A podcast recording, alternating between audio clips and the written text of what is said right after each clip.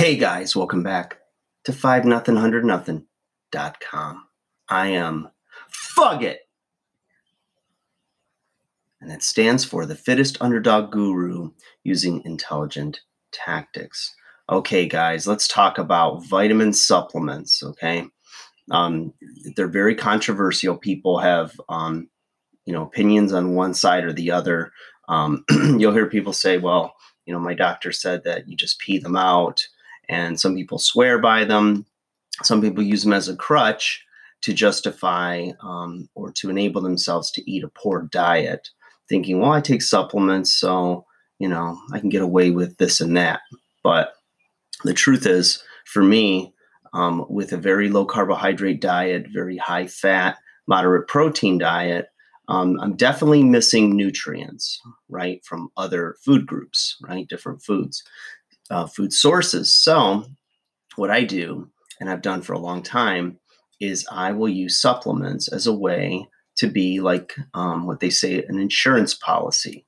So, it's just to make sure that I'm balancing everything and covering my bases. Um, there's no such thing as a perfect diet, you know, um, and by diet, not the regimented in the book that you read type of diet, but anything you're consuming is basically how I'll use the word diet. So, you know, what you're eating, how you're nourishing your body.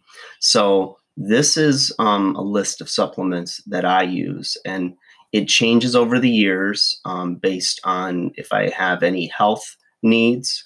Um, there's things that are seasonal. For instance, um, vitamin D3 since I live north um, and, and in the wintertime, there's less sunlight, so I don't get as much D3 from the sun. So I'll use a D3 um, to bring my D3 levels up so that um, it's a mood enhancer.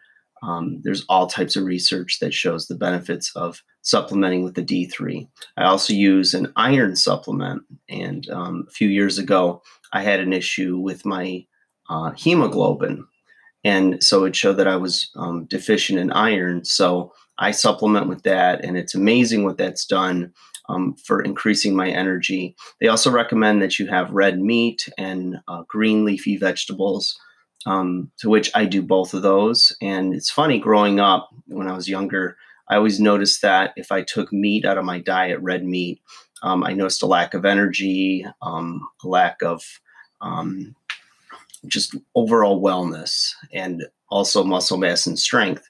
So I found that um, I definitely benefit from having red meat in my diet, which luckily my current diet allows me to do. So that's all good. Um, but basically, I try to keep it simple. So I'll take a multivitamin mineral and um, I'll usually um, alternate brands that I use because of um, always there's always a scare that supplement companies aren't being completely transparent with their labeling, and you never know what you're getting. But I'll look for companies that will submit themselves to independent um, research or independent um, analy- analyzing analyst analyzing of their product. Um, that way, you get a no bias um, take on what's in their supplement. But even with that, I'll still alternate my brands with all the supplements I use um, is sort of my own insurance policy that if I get something that's a bad batch or something that's not being uh, completely honest on the label, that, you know, within 30, 60 days, whatever it is, I'll be switching brands. So I think that's just stacking the odds in my favor of getting quality. So I'll do that as well as um, a fish oil. So I'll use a blend of omega 3, 6, and 9 fats, which your body needs all of them and they're very important for producing um, healthy testosterone. So that uh, heart health, skin, etc. The list goes on and on with the benefits of adding um, a fish oil supplement or a healthy fat or um, you know essential fat supplement. So I'll do that um, as well as something called T plus. Uh, it's made by Nature Plus, I believe, and what it is is it's a a blend of different minerals, micro minerals, etc., that helps the body naturally produce uh, testosterone. So if you're lacking things in your diet, micro minerals, etc., um, you're going to get that need met by a supplement like this. So the marketing for it, and if you look at um, you know the bottle and everything, it's you know testosterone booster.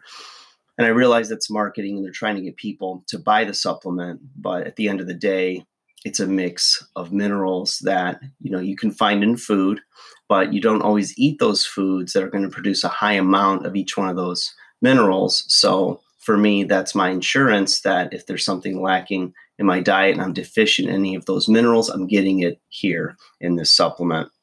And the only other thing that I use, and I've started uh, back on this um, over the last few months, is creatine monohydrate.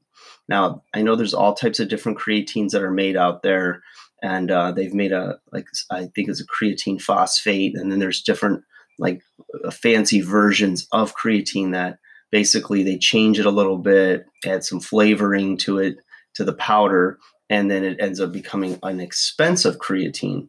And the research that I've read just shows that pure, regular, cheap creatine monohydrate is very effective in the body, somewhere around five uh, milligrams a day. So I'll do that. And um, it's been amazing for filling up the muscles. It's a cellular hydrator, so it forces water into the muscle cell. It allows for stronger contractions and creatine monohydrate is uh, one of the most well researched, if not the most well researched supplement that we've ever had. And people get nervous about, oh, my kidneys and my liver and this and that. Well, if you don't have a pre existing condition and you've talked to your doctor, you know, then you should be safe to use this. But like everything else, use it in moderation. I don't double up on any supplements, I use the recommended dosages. Um, I don't buy things that with extreme high potency because that's where I think you start to get into the um, you're peeing out your supplement thing.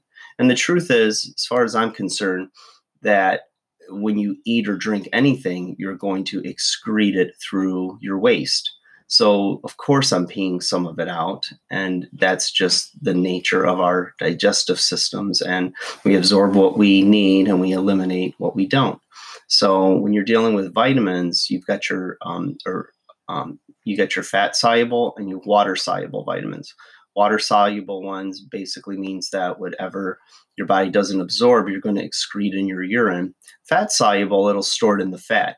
A, D, E, and K are the fat soluble vitamins. Those are the ones you want to be careful not to overtake um, or OD on or overdose on um, because those are basically going to get stored in your fat and they can become toxic in the body.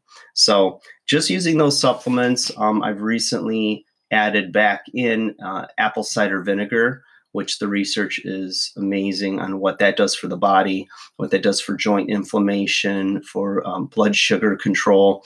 Um, and I noticed um, not only with myself, but many clients that started using apple cider vinegar that all of a sudden stomach issues clear up, indigestion, as well as the elimination of midsection or midriff type body fat. So, that's it in a nutshell, guys. Just thought I'd share with you. Wasn't sure if I'd made a video um, talking about the supplements that I use, but I just wanted to throw that out there for you guys that are looking to get started on supplements. Um, I see those as like the big ones. You know, there's always the other vitamins and minerals and you know special supplements you can take, um, but at some point you know it's really stretching your supplement dollar and you don't want to get out of control with it. You want something um, you know a supplement regimen that's going to enhance your health um, but it's not an excuse for a poor diet or lack of exercise. So guys hope you enjoyed that. Like share subscribe. I'll talk to you again soon